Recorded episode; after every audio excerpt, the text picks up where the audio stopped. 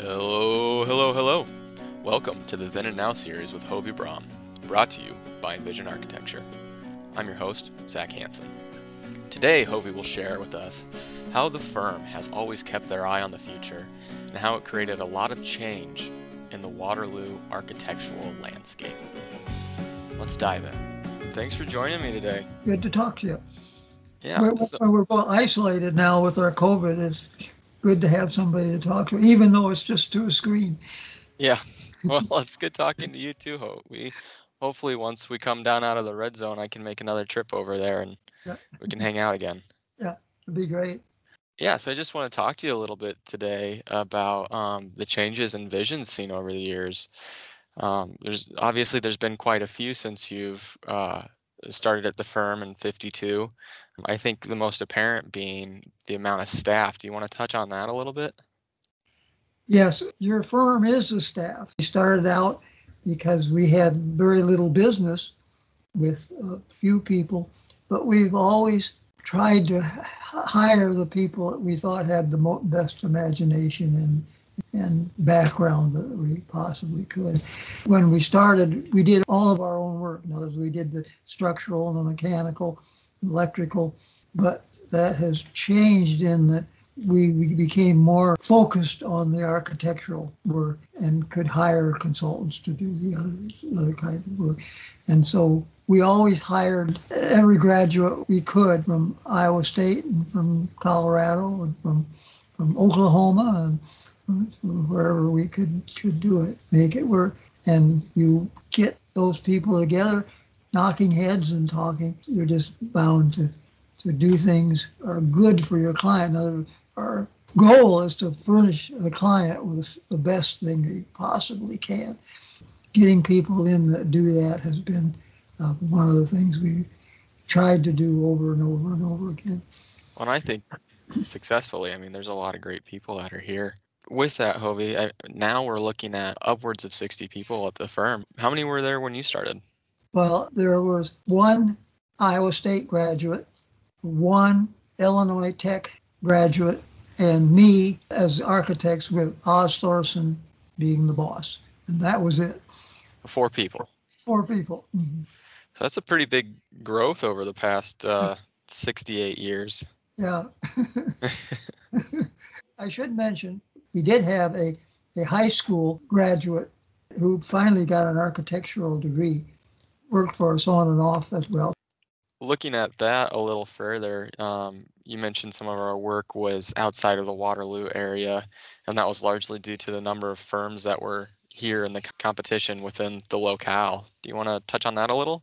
When I came, there were there were about eight big architectural firms, two of them that were very very big. And remember, this was just after the war, and so there was a lot of construction that was going on that had been uh, withheld because of, of World War II. By the time we got here, they had developed good reputations. There was a Cleveland group that did high-end housing and, and high schools, and there was the Tonjas group that did all the schools around here. And Waterloo was full of architects, but it was it's a good area to be in, and, and I think the the uh, Thorsons who had been in Forest City and moved down here did a good job of choosing uh, this place. And luckily, because the University of Northern Iowa is here, and because we are a good uh, hospital area, that's helped particularly us because we've tried to be the best in that area that we could. So I know initially we started doing a lot of churches, and you said there was these other firms that had um, an education or healthcare focus. At, at what point did we start breaking into those markets? We broke into the uh, hospital market. Actually, before I got to the firm, they did a, a nursing home, and that was in Willmar, Minnesota, or Wilmer, North Dakota. Oh boy, don't don't don't quote me on either one of those. But the need in this area for hospital work was good, and uh, we were hired by that time it was Allen Hospital to add, put a first edition on, and that probably was the first hospital work that was done in our area. And once we started in that, then we started with other hospitals and continued specializing in that in that work and and doing a good job in that work. Uh, UNI is what got us into education. The architecture, you, you, you've got to have a good reputation. You got to know architecture is a, is a head business. And Oz became acquainted with the president and, and some of the people at UNI. And so when they needed a small job, they hired us and did, we did a good job. And then from then on, they hired us for many things in, at UNI. We've done a lot of nice work for them. Hovey, in a side conversation, you had mentioned architects having an eye for the future, specifically Envision's eye for the future. Uh, do you have a good example of what that looks like? We uh, ended up doing art and recreation center for Waterloo, and that's the first Waterloo project we had. Uh, architects are always interested in art and, and in music and in fine arts, and so we became involved in that and realized that there was a need. And uh, uh, because of that, got that job. And uh, from that, we have done a lot of work again in that area. You need to always be aware what's going on. I'll give you a, an, an, interesting example. Might might be the, the dome, the uh, dome at UNI. We we knew the faculty, some of the faculty at UNI, and I and we knew they need that. We thought that we could do the job, but the problem was no money. So how do you do a dome with no money?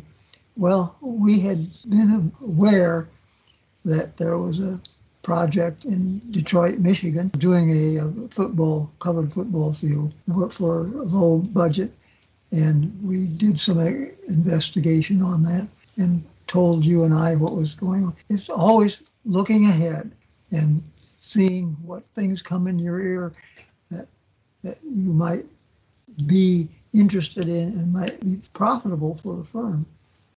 So was that dome kind of a, a newer concept to the community or the region as a whole? It was a, uh, a concept that UNI had.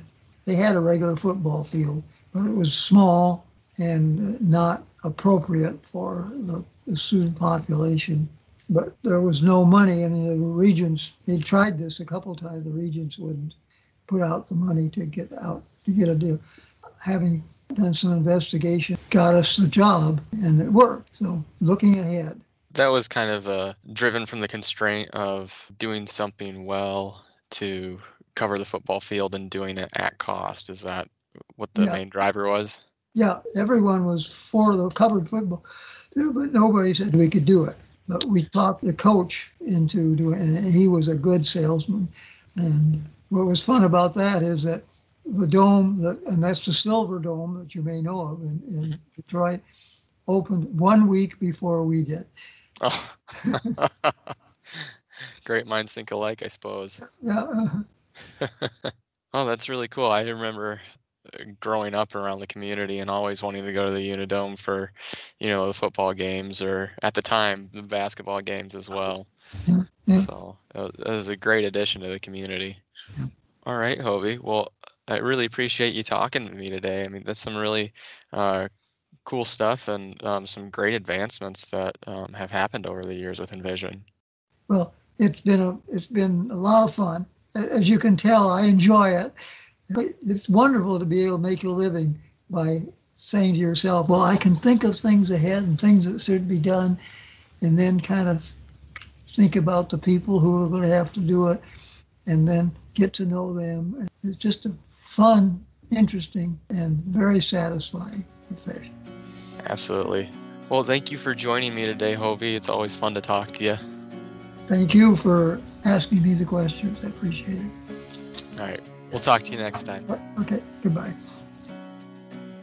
I'd like to thank Hovey for joining us today, our amazing producer, Becca Baum, and our wonderful listeners for tuning in. Next time, we'll discuss the firm's reputation and how the relatively new space of advertising for architects helped fuel more growth for Envision. I've been your host, Zach Hanson.